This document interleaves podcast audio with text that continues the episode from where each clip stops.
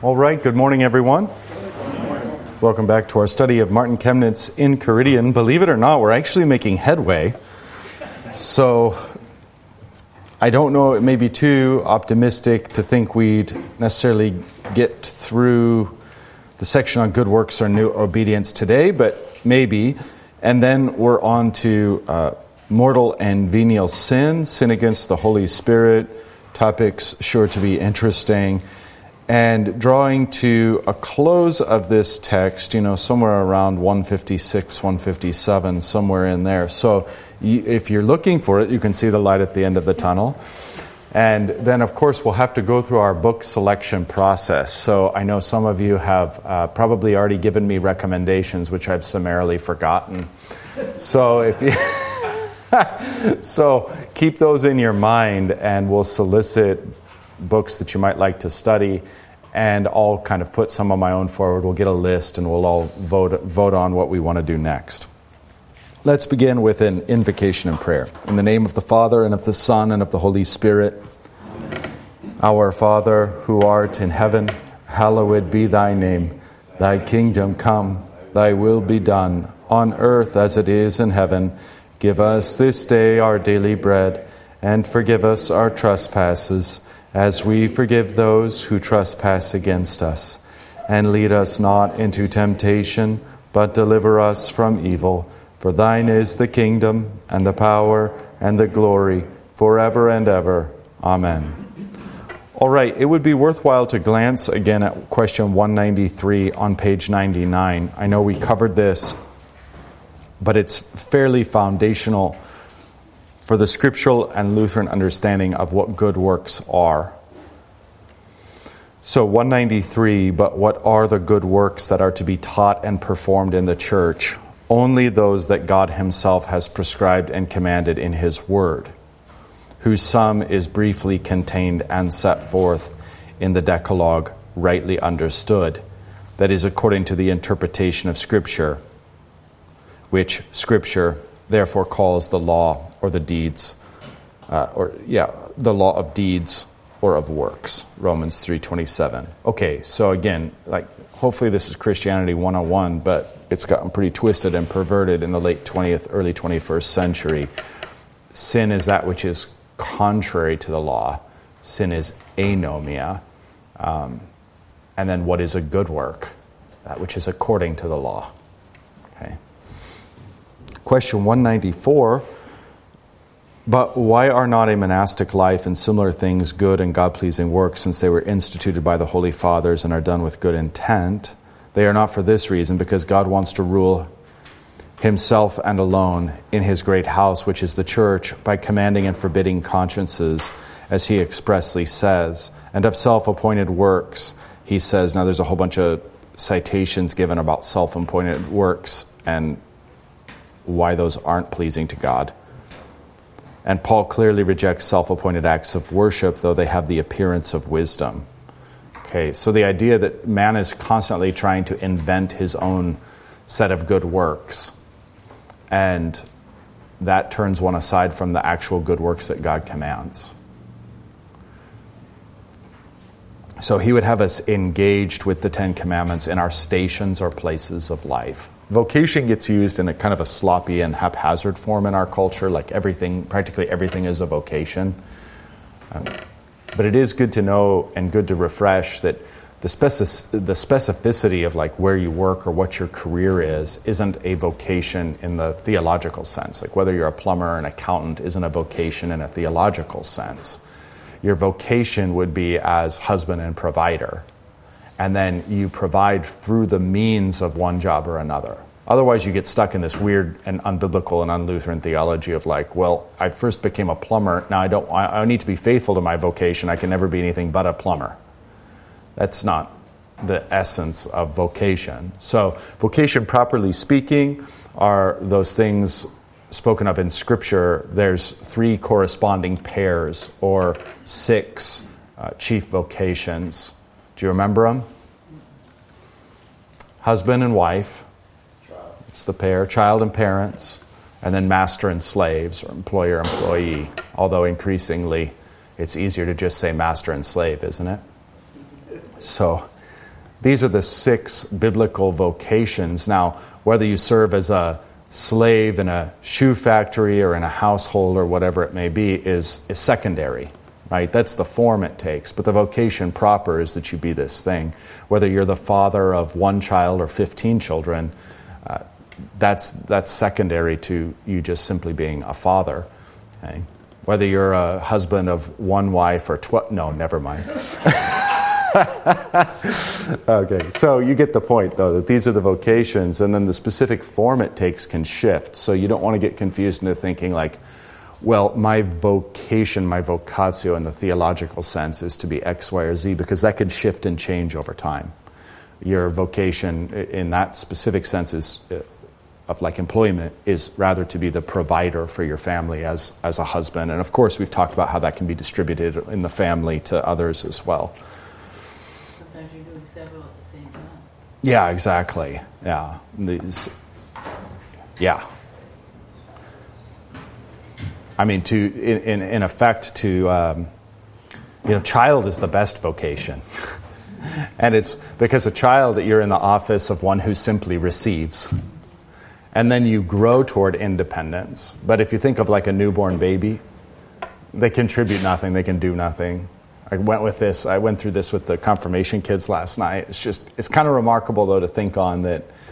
You know, your parents literally do everything for you, and in that sense, they're in the office of God. That's why the fourth commandment is where it is. And sometimes, you know, the table of, um, you know, the two tables of the law, where you've got the commandments one through three about love for God and commandments seven through ten about love for neighbor. Sometimes you will find the fourth commandment on the table of God and the, the rationale being that it is God who is uh, who has given you life and who is sustaining life through the clothing, feeding, sheltering, changing, all the things that a, that a child needs to grow. It's God Himself who's doing that, but He's doing that through parents, like father and mother would be effectively His right hand and His left. They're the means or the office through which God Himself is working. And so sometimes that fourth commandment is even incorporated into the first table love for God. That's how seriously it's taken. Even more seriously than the fifth commandment, you shall not murder, because where does life come from? Father and mother. So, father and mother are more foundational than life itself in that sense, because life comes from father and mother. Okay, how did I get here? Um, the point being that these, these are the vocations, the holy vocations of God, and the uh, small catechism teaches us to continually consider our place in life, our status or station in life, our vocations, which vocations we hold, in light of the Ten Commandments. Okay. And that'll do two things for us. That will positively set forward what God desires for us to do, and it will simultaneously give us ample reason to confess our sins and be forgiven and move forward. So far, so good? Yes, sir. Uh, there's, there's a hand in the back. Okay. have a vocation as a neighbor? Um, not, not strictly speaking. So, yeah, you are, by virtue of your birth, you're a neighbor. By virtue of your birth, you're a creation of God. So, nobody really talks about these as vocations just because they're just manifestly what it means to be and to exist in this creation. Um, I suppose you could, right? I mean, there's nothing, there's nothing wrong. Don't, we don't want to quibble over words.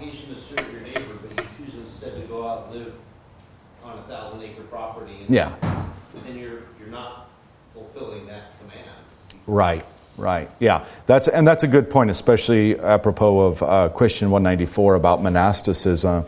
You'll find you'll find a, you'll find nuance in the Lutheran perspective toward monasticism, but what is rejected, generally speaking and outright within Lutheranism, is the form, precisely as you just articulated it. The idea that you're trying to get away from these vocations that God has given you and do something different. And then, likewise, very frequently in monasticism, this is viewed as not just alternative, but superior to.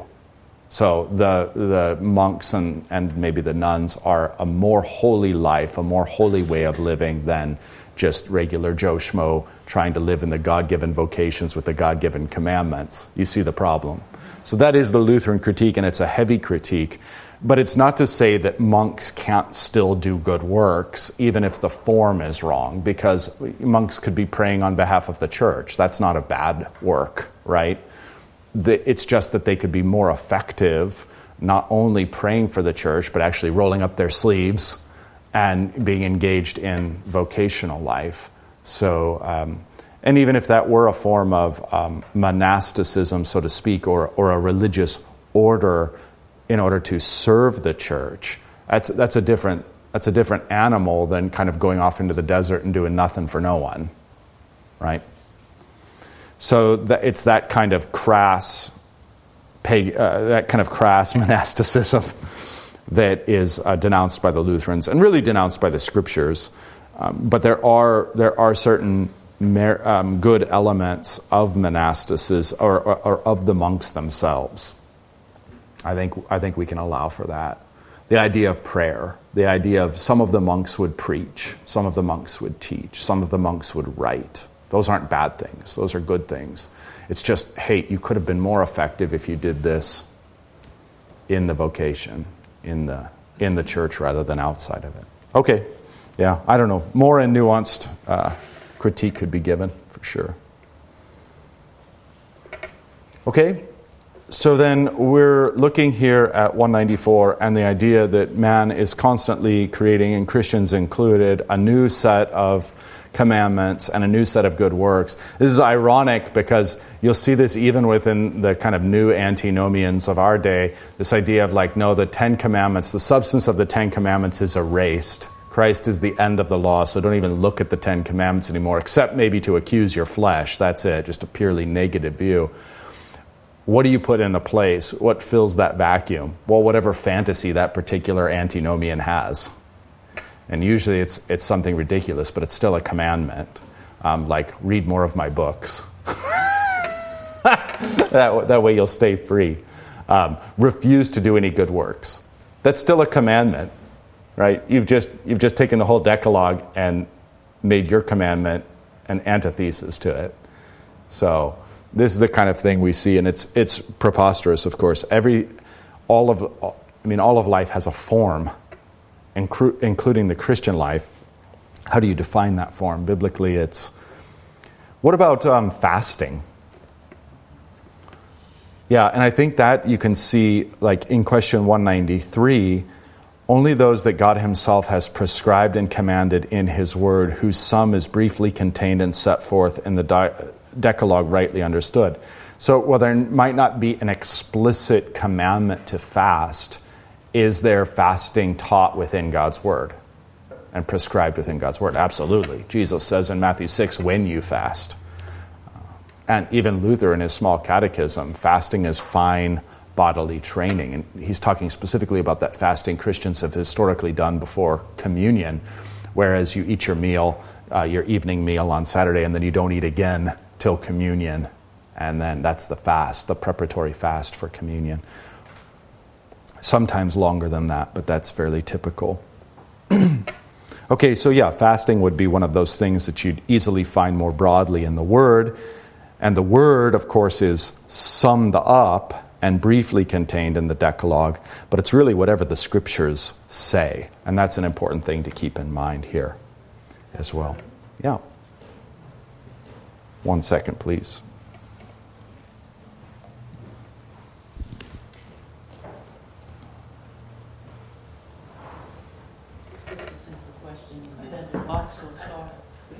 Uh, just a simple question. Should we be fasting for communion? I mean, should we learn to do that as a practice? Do you encourage I think that? it's great. Yeah. I think I think the church and I mean the church at large, the Lutheran Church Missouri Synod needs to corporately regain its theology of fasting so that it doesn't feel like some pastor's doing his own idiosyncratic thing when he, you know, and that's kind of like the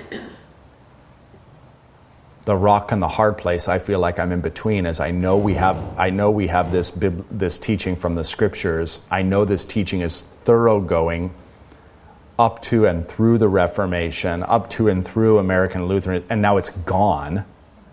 And so my choices are either restart it here at our congregation in such a way that it feels idiosyncratic and odd that I'm doing this, almost maybe cultish, like, why is Rhodey telling you to do this? Very subject to um, the charge of legalism, uh, versus our church body who seems largely disinterested.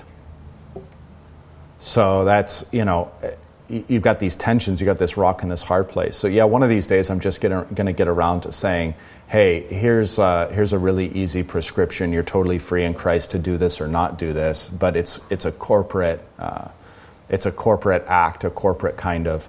So, yeah, there's all different ways in which you can consider fasting, um, but a very easy one to do if you're new to it. And, and yeah, I mean, pay attention to like I don't know if you're a diabetic or something, like pay attention to what your doctor says. I'm not, I'm not trying to tell you to do things that are, if you really can't function, take it slow. How, how about just like one cookie before bed instead of five or six or something like that, right? Take it easy. Um, the whole point isn't to torture yourself. But yeah, what a great place to start that you just say, I'm going to hold off on breakfast, have communion, and, and you'll be amazed. The body adapts even if it's uncomfortable.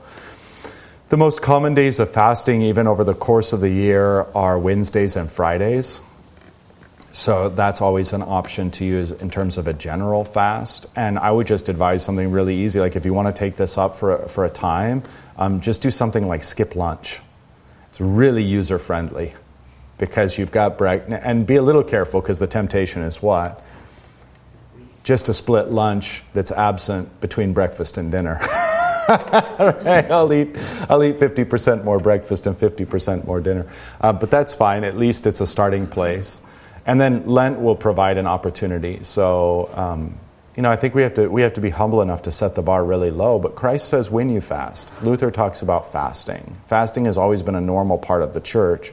And part of the secret of fasting is when you fast, guess what suddenly makes sense that didn't before? A feast.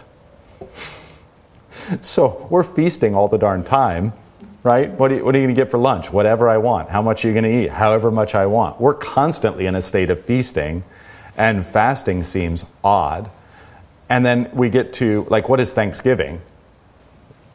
Just sort of any other day with different food and with an ostensible excuse to overeat. So, what, fast, what fasting actually allows you to do is uh, have, the, have a conception of an Easter feast or have a conception of a Christmas feast or have a conception of the, if you're fasting on a weekly basis, um, having a conception of the feast of the Lord's Supper and this kind of climactic thing. So we don't understand feasts because we don't understand fasts. We don't understand fasts because all we're doing is feasting. So it would be really good. It's really un American. Isn't it amazing how our theology is just kind of like given way to Americanism? I think that's really probably what's happened more than anything else. We just still drink water and keep our fluids up, right? Oh yeah, yeah, yeah. You got to drink water. Yeah. So I mean, you'll find you'll find pretty extreme fasting in the Eastern Orthodox. I mean, stuff that like I couldn't flat out do because I'm not well trained enough in it, and probably most people couldn't. But they'll, they'll go uh, extensive times without water too. Um, so I think there's there's a kind of balance there and a kind of Christian freedom to find what works for you. And um, there is danger in prescribing fasts, like like so a corporate fast prescribed in such a way that if you don't follow it, now you're guilty of a sin. You see, what has just happened is now we're teaching a commandment of men as if it were a commandment of God. Or if it's that you had to do this or else you're sinning. No, you have to do this or else you won't be saved. Of course not. Right? Now we're, now we're drawing in a work of man into the article. So there's all kinds of dangers for this to get um, perverted, to be sure. But there's also a danger in not doing it at all. Then Jesus says, when you fast, and you go, well, I don't really do that, so whatever. And then he says, when you pray, and you go, ah, well, I don't fast, so when you give alms, yeah, well, I can tell that this is all metaphorical. yeah, that's what happens. So, anyway, Fasting is an example of something not explicitly taught in the Ten Commandments. Undoubtedly, you can find it. Like if I were to try to locate it, I'd probably locate it in the Sixth Commandment. That's typically where it's done. Lusting being more than just uh, sexual lust, but all kinds of lusts disordered, including that of the belly. Um, but more explicitly, it's just in the Word of God. And the Decalogue rightly sums up the Word of God, but doesn't contain every detail. So far, so good? All right, 195. Yet Paul preached the gospel to the Corinthians freely and without pay, and vaunts this very thing as a notable work. 1 Corinthians 9, 12, and 15, even though it was not commanded by God. Hmm, interesting argument, actually. What's the answer? Paul had a general commandment from God to preach the gospel in such a way as not to obstruct its way by any offense, but that he might rather by all means gain the weak. And on the basis of this divine command, and to that end, for the sake of the church at Corinth, he taught the gospel without pay, not in order by that very thing to establish a special, I don't know if I should try. No, I don't think so. Man made religion without commands of God as he himself declares in the passage cited. So again, with um, it is not that he would establish a special man-made religion or man-made work without the commands of God, and he makes that abundantly clear.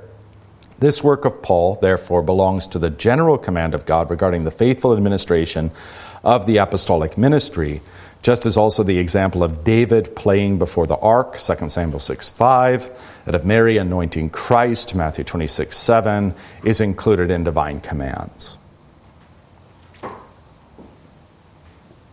Okay, well, I think the point's clear then.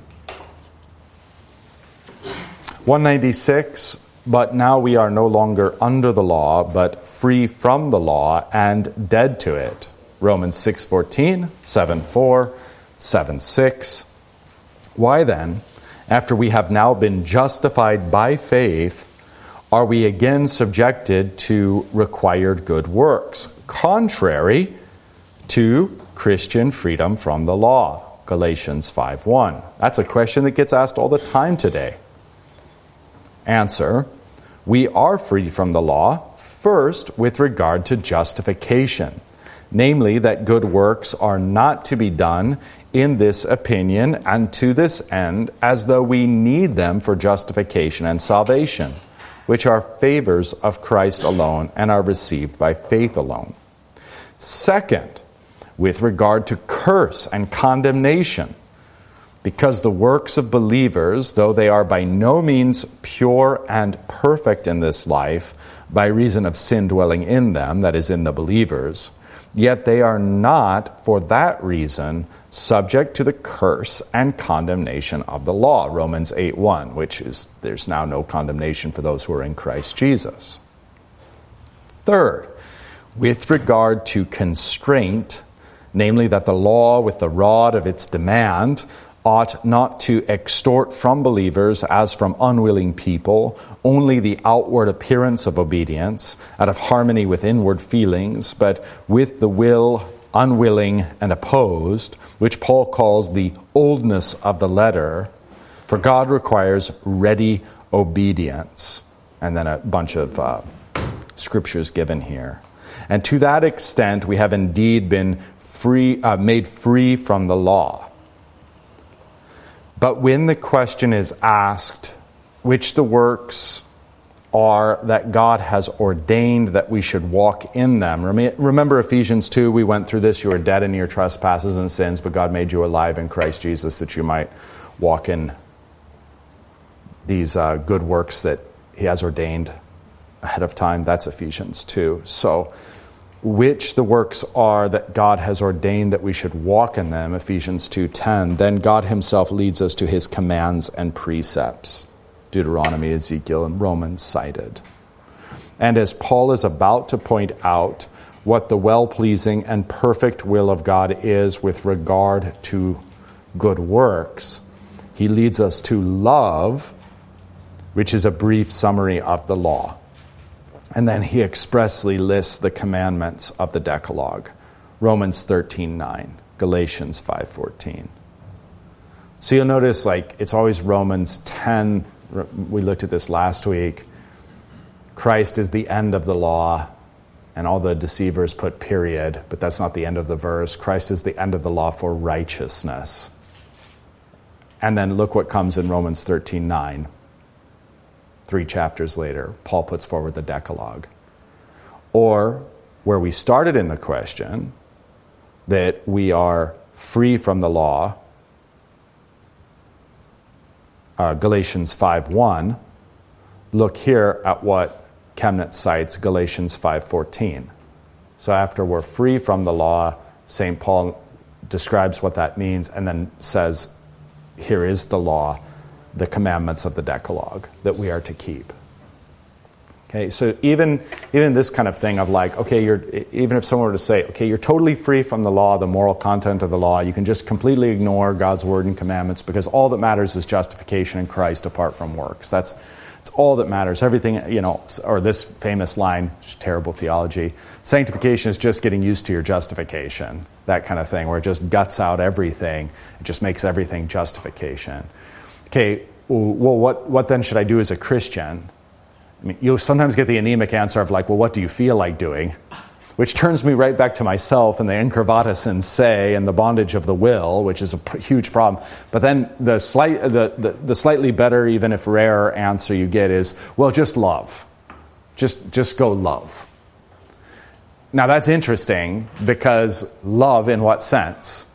Love the Lord your God with all your heart, with all your mind, with all your soul. Love your neighbor as yourself. And how do I do these two commandments? Well, here's the two tables of the law. You see how it works. Okay, so it's unavoidable. If you're going to say anything biblical, you're going to end up back with the Decalogue. And Chemnitz is simply pointing this out. So, in what ways are you free from the law? These, let, let me just restate these things very quickly. First, you, you are freed from the need to justify yourself before God by keeping the law. Because Christ is the end of the law for righteousness. He is your full righteousness, not your keeping of the Ten Commandments, right? Second, you are free from the condemnation of the law. There's no condemnation in Christ Jesus. The law already, like, like a burned over zone, right? It already burned and consumed uh, Christ on the cross. And we're invited now to that burned over zone, and we're, we're now free from the curse and the wrath of God that's to come upon the rest of the world. We're inviting men into that burned over zone. Look, it already hit the full wrath of God already hit in this one place. Come stand here because when the wrath of God is poured out over the whole world, you'll be safe in this, in this place, in this cross. You're freed from the condemnation of the law. Freed from the need to justify yourself by the law, freed from the condemnation of the law. What's the third point here? The third point is the sort of works of the law that are just um, compulsory okay? And the kind of works that so you can you can grasp you can start to grasp this if you think of remember the three uses of the law? Okay what's the first? Do you remember? Curb. Second is mirror. Third is guide. Okay very helpful way of understanding the law. So a curb does what for your vehicle let's say we're using a vehicle yeah stops it if you lose control it kind of limits the damage you can't just go on plowing through things or whatever. It's probably a modern take on that, but whatever. So uh, you've got a curb, you've got something that stops you from going any further. So let's think about this. Um, if you tap into the more base and fleshly impulses in your own heart, you might be able to do this. If you're too saintly and sanctified, maybe not. You might have to hypothetically think of, uh, think of a fallen human being. Why if you you know if you said to someone hey if you could get away with robbing a bank would you? Like no one would ever know you just suddenly have and let's be a little more fictitious because i mean what do, what do banks have in their vaults these days? Like a few 10000 bucks? Who knows? Not very much. But let's say you could find some way to steal uh, millions of dollars you would never get caught and no one would ever know and there would never be any punishment would you do it Pagans would virtually universally say yes. Many Christians would be tempted to say yes. So then, well, why don't you? Well, because I could get caught. because I could go to jail, I could go to prison, I could l- lose everything I do have. Same idea of like you're running late. What's, what's the thing that keeps you from going 100 miles an hour down the freeway?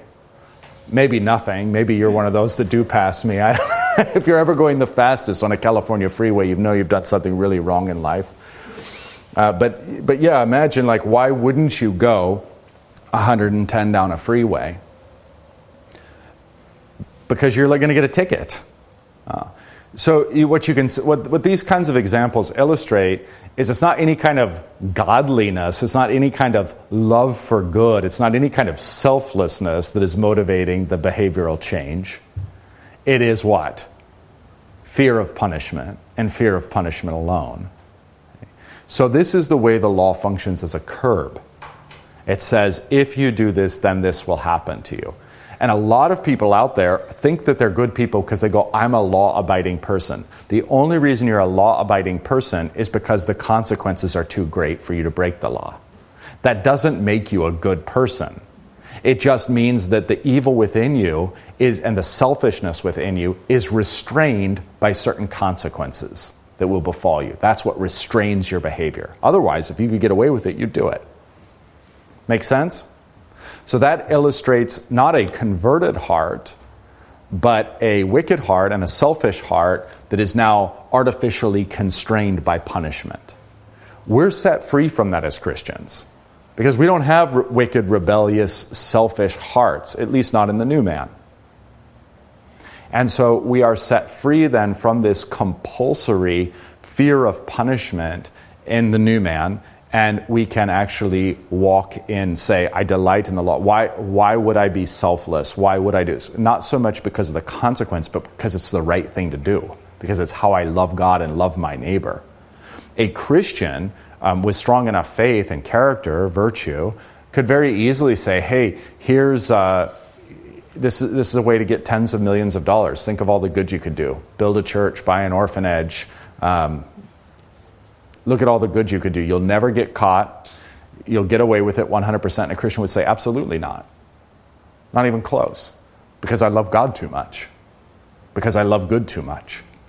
I would never dream of doing that kind of thing. You don't need an external law to constrain you. You don't need threat of punishment to constrain you because it is the love of God and the love of good itself. That's the difference. Okay? So that's really what this third point is that Chemnitz is articulating. Of course, he does it much more eloquently and um, efficiently than I am here. I'm just trying to explain it because it's not a way that we're used to thinking. But we are free from this slavishness to the law, this fear of punishment. Now, does it still apply to the old man within us? Yeah, sure. And the catechism's full of exam- the large catechism's full of examples of that, and Luther teaching that. But insofar as it pertains to the new man, um, we're not extorted, we're not unwilling, but rather we're willing people. It's not a mere appearance of obedience or appearance of lawfulness, but it's a true and genuine obedience and lawfulness that springs from the heart because we love God and love what's good and right and true and beautiful.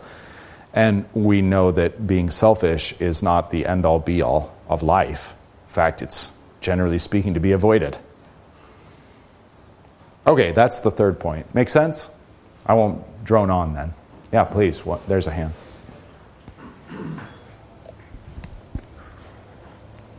What then of the uh, fear of the Lord being the beginning of wisdom? How does the fear of the Lord fit into then being set free from fear of punishment? Yeah, so again, as pertains to uh, the sinful nature, let the fear of the Lord be full and wrathful. And I mean, we, even we, when we confess our sins, when we're drowning the old Adam, when we're crucifying the old Adam, I mean, God, like, we're on the side of God's wrath against our flesh. And we want our flesh put to death. We want that final spiritual circumcision of death where when you die, it's not you that dies, it's the old you that dies. It's the flesh still adhering to you that dies, right? So, no problem there with that fear. And if the sinner within us sort of quails and trembles, um, that's good too, because that, that is the, beginning of contrition and the beginning of repentance and that kind of thing. Now, whereas fear would be viewed more positively, that would be the kind of filial fear. Uh, You can think of like different words like respect that a, that a son has for his father. But there's also just kind of a general fear there. right? Isn't there? I mean, you realize that when you're, when you're, when you're a boy, you, de- you realize that when you're dealing with your father, you're dealing with someone who's smarter and stronger and more capable. And that has a humbling effect and um, actually kind of invokes a sense of, of love and awe and fear. So I think that that's kind of what's in view too, where we're going to articulate fear, like the fear of the Lord is the beginning of a wis- wisdom. It's like if you fear the Lord, you won't fear anything else. Because why? He's the Almighty. How much greater is His intellect than yours? How much greater is His power than yours? So He alone is to be feared. Uh, next to him, there's nothing else that can be feared. And we stand in awe of him as our creator, as our redeemer, as our sanctifier. And in these three ways, we stand in a kind of filial awe. Um, so there's a, there's sort of a positive way in which we can speak about that fear for the new man, and a negative way in which we can speak of that fear for the old man. In terms of the Christian in toto, they both have their importance, they both have their roles.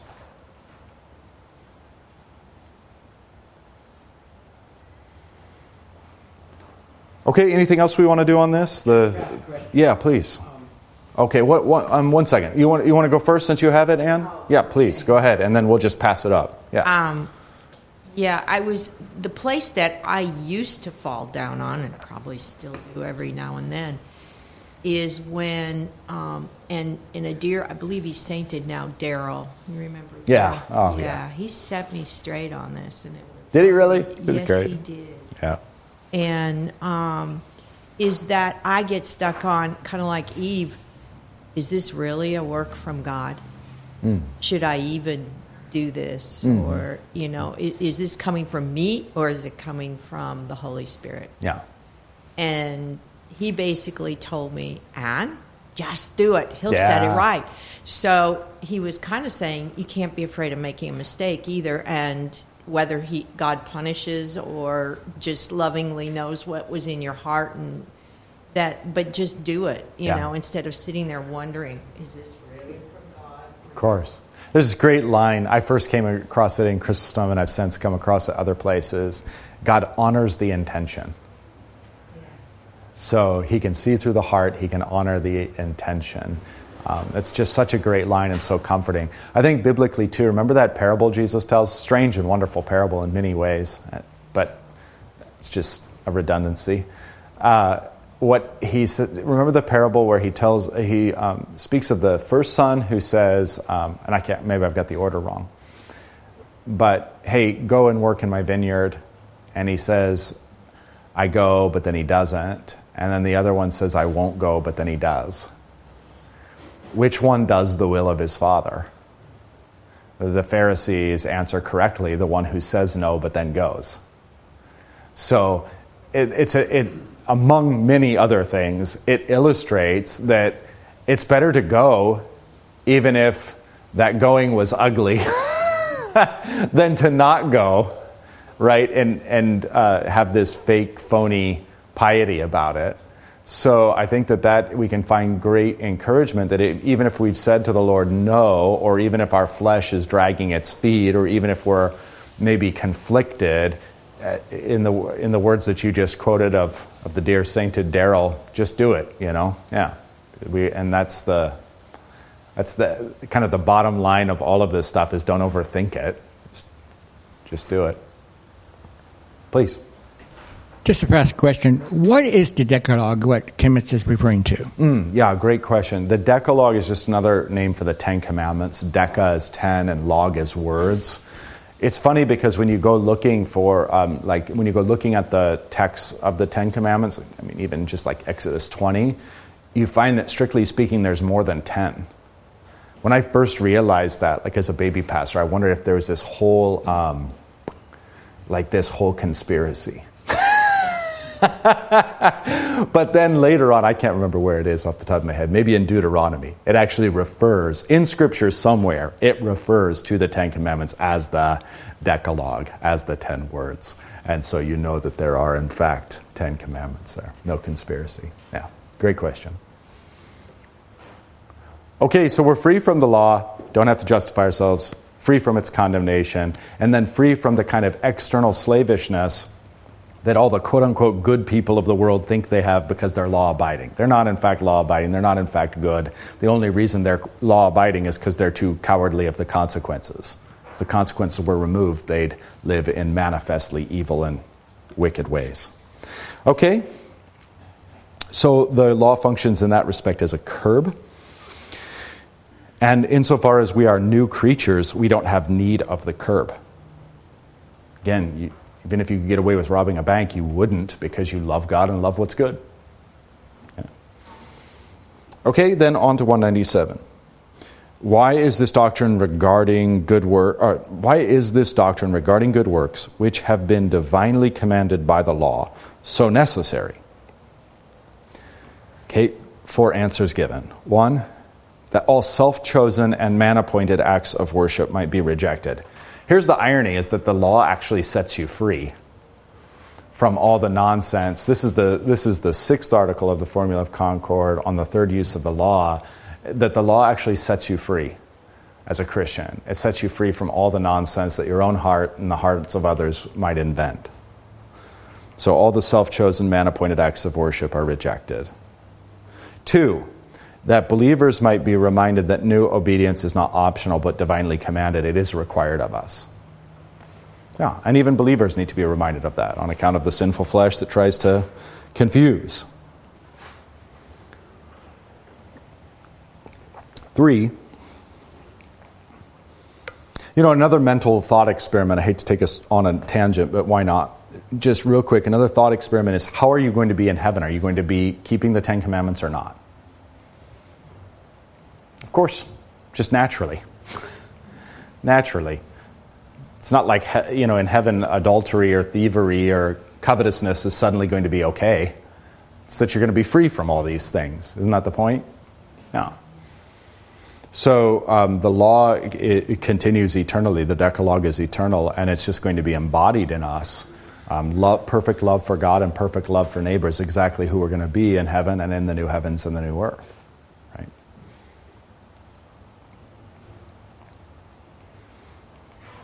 Okay, three, that the good works of believers might be sanctified by the Word of God, in which they are prescribed, and by the Holy Spirit, whom they are, by whom they are prepared in us. And I think that that's really a riff on Ephesians 2:10 that God has ordained these things for us to walk in.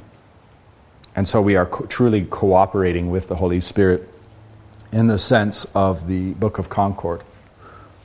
Obviously, the Holy Spirit's the one that creates a new man, empowers that new man, gives that new man a free will, etc. But it is, in fact, that freed will that agrees with and cooperates with the Holy Spirit in these acts of uh, and works of God. So we're invited into that participation of the work of God. We're uh, fellow workers with Him, to use a biblical phrase. Um, actually, the the Greek there is synergists. We're synergists with God. We work with Him. Synergism in justification, bad and wrong. Synergism in sanctification, if rightly understood, good and biblical. Paul uses it himself. Four, that in the exercise of good works, the believers might be continually reminded of their imperfections by the law of God for in self appointed works, men easily get the idea of perfection or supererogation. Maybe a little bit to unpack here. The exercise of good works is a good thing. Just like exercise for your body is good, exercise in virtue is good. Just like if you use your muscles, they get bigger and more efficient. Same with your virtues. Just as if you abuse parts of your body, their usefulness will, and health will diminish. Same if you abuse and trample parts of your virtuous self. So, the exercise of good works is important as a phrase and as a concept. Here and for that in the exercise of good works, the believers might be continually reminded of their imperfections, right? So as you're going about the exercise of your good works, you're going to constantly see that you're imperfect. In the words of St. Paul, the good that you want to do, you do not. And this is an important aspect of walking in good works. Like if you never try, you're not going to. It's that insight from C.S. Lewis Show me a man who thinks he's good, and I'll show you a man who's never tried very hard at being good.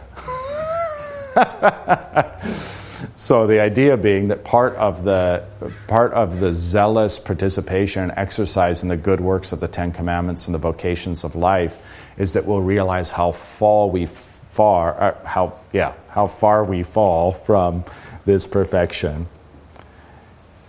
And that's good. That's healthy it's accurate, it's true. It does, in, in effect, bind us to Christ. Whereas works that are self appointed, lo and behold, the works I appoint for myself I can achieve. Isn't that an amazing coincidence? Then I can convince myself that I'm good. And you can easily get the idea of perfection. I mean, this exists obviously inside and outside of the church. And then supererogation is the idea of above and beyond. So you not only like supererogation is as a concept is best understood in light of the treasury of the saints, the merit of the saints. There were certain saints that not only kept the Ten Commandments perfectly, but then did so many other good works that uh, not only are all their debts repaid by their good works, but they've just profited on top of that, and they're in the black.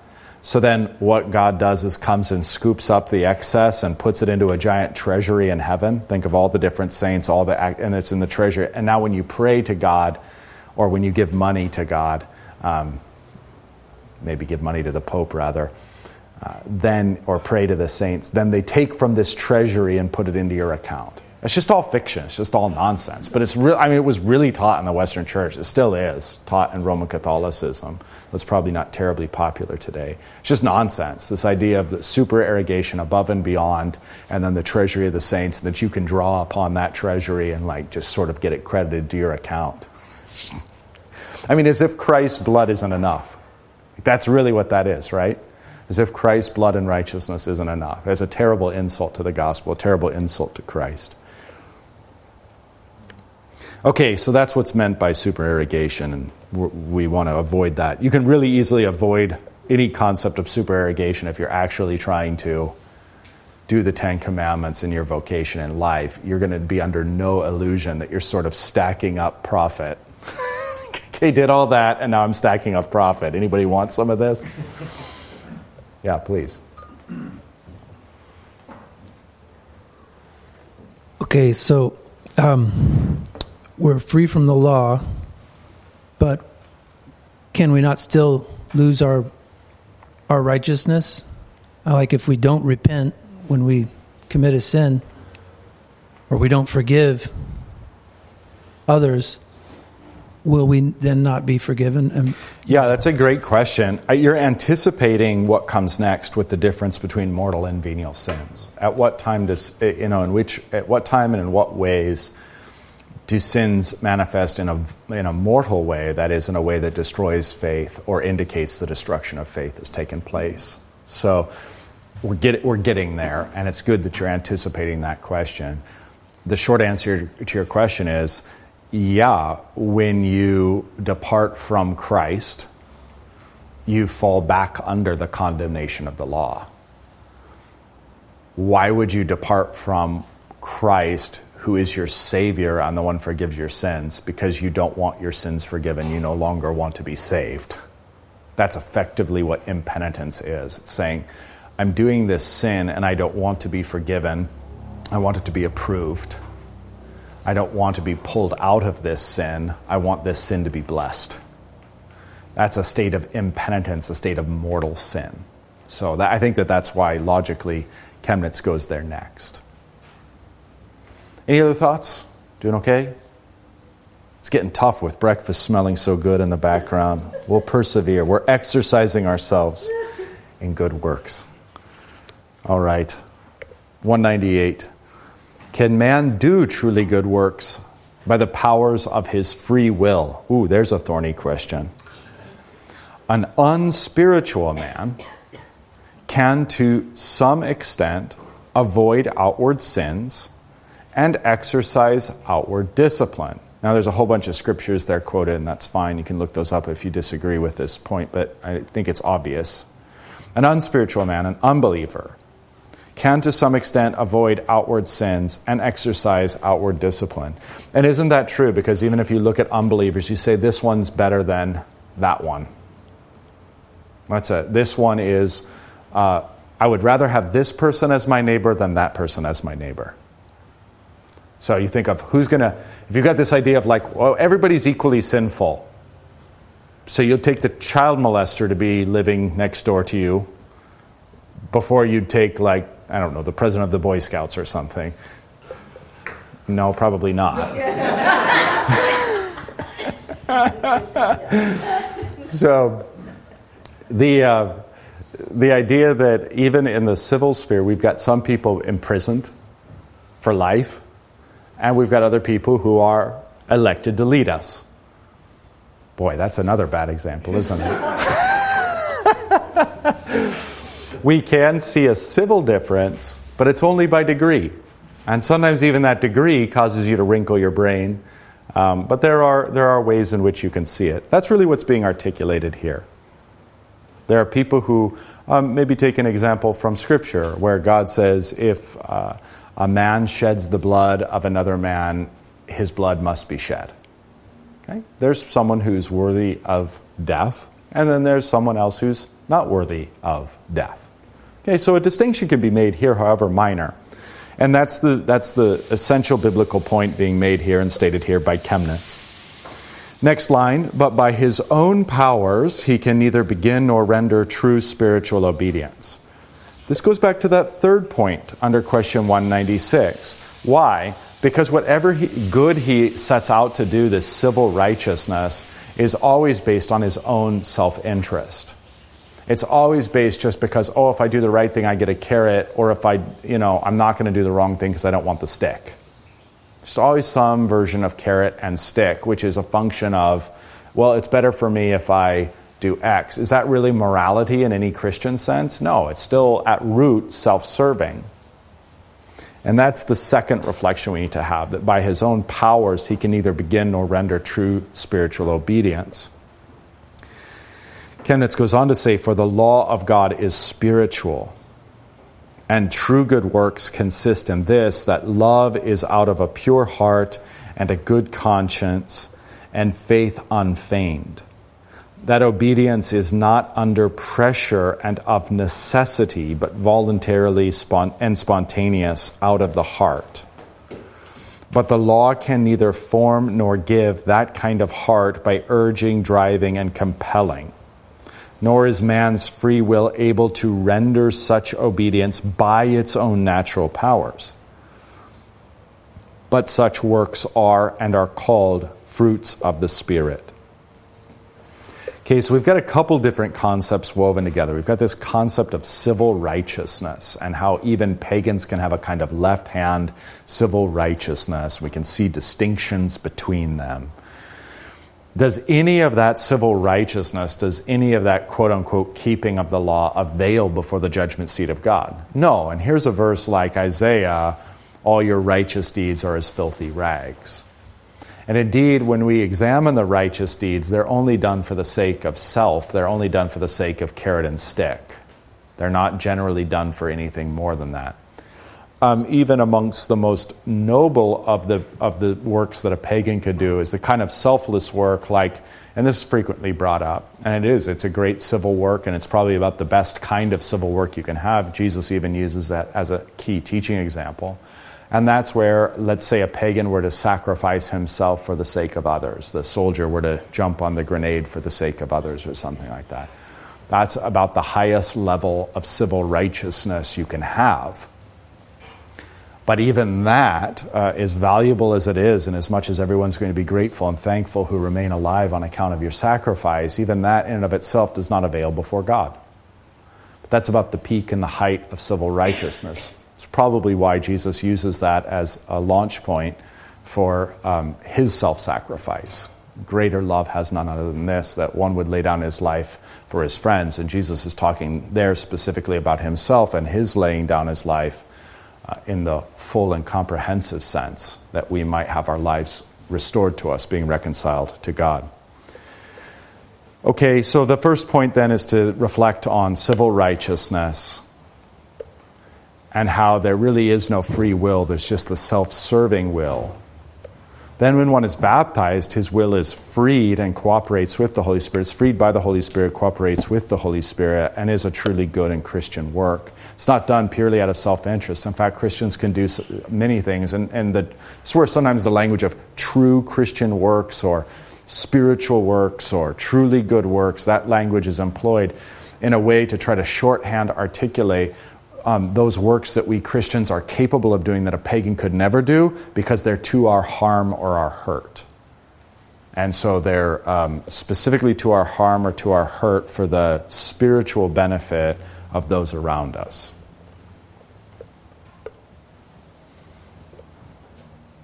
Not merely for the bodily benefit, but for the spiritual benefit.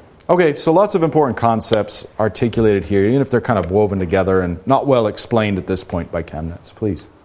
This may be a little out of order. Uh, going back to uh, the, the, six primary vocations, uh, when a good work is being done in a vocation, um, the receiver of that good work, I'm thinking of the role of uh, a pastor. Mm-hmm. When he is doing good works to, to the body, mm-hmm at the detriment possibly of a good work being delivered in the family. Mm, yeah. If you could just comment on the ordering, can that be uh, done out of God's order and disproportionate, uh, even in the home? Uh, mm-hmm. A husband who is doing a good work outside uh, to neighbors, and then the wife comments and says, Well, why aren't you doing mm-hmm. good works for me? Mm-hmm. So is it what's happening there? Is that the flesh coming in, uh, or is mm. that something that is out of God's order? You know, it's real tough to answer that question generically. Uh, specifics and answering a specific question would be easier. I won't fully punt, but I want to say that because it's true. And uh, so, to speak generally about it, there is a kind of hierarchy of vocation. Uh, when you're born into this world, you're immediately a child so you, you have a primary vocation to your parents. Um, that remains until the son leaves father and mother and clings onto his wife, and the two become one flesh. Now that's a new that's a new ordering and a higher ordering. Okay. So that becomes the primary vocation. And then, even from that primary vocation, flows the vocation then as one becomes a parent to children, spouse should come first, even unto children. And it's actually a glorious thing. It seems counterintuitive. It's a, sometimes like kids will ask when they're being sweet but ornery, as is their way, you know, do you love me more or mom more? It's an ornery question, right? Because you love, I love you all equally but differently, right? Is the real answer. But to be ornery back, you say, no, I love mom more. I've loved mom first, and me and mom love each other, and that's where you came from. Right? Now, what you're really doing is teaching there an ordering and a humility, and you're elevating marriage in their eyes in a way that you know other words and teaching out of context couldn't. But it's expressive of that kind of hierarchy and ordering. Now, yeah, in relationship to all other na- neighbors, they, it, it, extends out from there. Um, so, yeah, wife first, children second, neighbors third, viewing it from that angle. Now, in terms of like a pastor, so part of so part of your essential role as a husband, and then if God grants as a father, is to provide and to protect. That's right out of Genesis. And so that providing then falls for a man who's called into the pastoral office as that's part of his role, but it's actually a lower role than husband or wife, or sorry, husband or father, I mean. Uh, and, it's a, and that role can be more easily set aside than the other. In fact, if the others have been trampled, that role can no longer be. That's, you know, that's the sort of one woman man set forth in the qualifications of uh, overseers by St. Paul. so I look at it as look, like, look, the pastoral office is great, and uh, yeah, practically speaking, it's a balance between the family vocation and the vocation to the family of God. And there's there's a constant and continual balance that goes on there. And some weeks are more heavy to the church, and some weeks are more heavy to the family, and that's just the way it goes. And uh, the elders and I reflect on this from time to time, and there's just a general sense. I mean, plus you can look at the church calendar and see that I'm not slacking. So uh, there's plenty to do here and plenty to do at home. That's a balance. But strictly speaking, one should be ready to vacate the pastoral office before vacating any other office of parent or spouse. That's or hus- husband. I mean, that's the those are the higher callings, the higher orders. And, and we're to listen to the canary in the coal mine when the, the wife or the child is calling out for Yeah, right. when our vocation, Mm-hmm. you know, our, our, our slave vocation, Mhm. which is our work uh, for them. Yeah, right. Exactly. So. It's, it's like a, yeah, it's a delicate balance. Yeah, that's the, I mean, the real monasticism is to be found in the vocations. Like, instead of some like bell ringing you to wake you up in the middle of the night, it's your child crying, or it's the sprinkler system broken. I mean, these, are the, these are the things that really call you, um, and they're real and true needs. And uh, it, yeah, if you to borrow a phrase from corporate America, if you lean into vocation, you're going, to under, you're going to understand that there's all kinds of opportunity for true devotion and truly good works and true prayers and stuff that's involuntary because you're not dreaming it up like, hey, I've, what, what's my spiritual discipline going to be tonight? Uh, it's already formed for you, and very frequently it's not what you want to do. and get home from a hard day and the kids are melting down and they've got homework that they can't figure out. And like the last thing on earth you want to do is deal with that. But that's the call. That's what an actual good work looks like. And uh, you know many such examples could be given to that effect. Yeah. Okay that's it. The lord be with you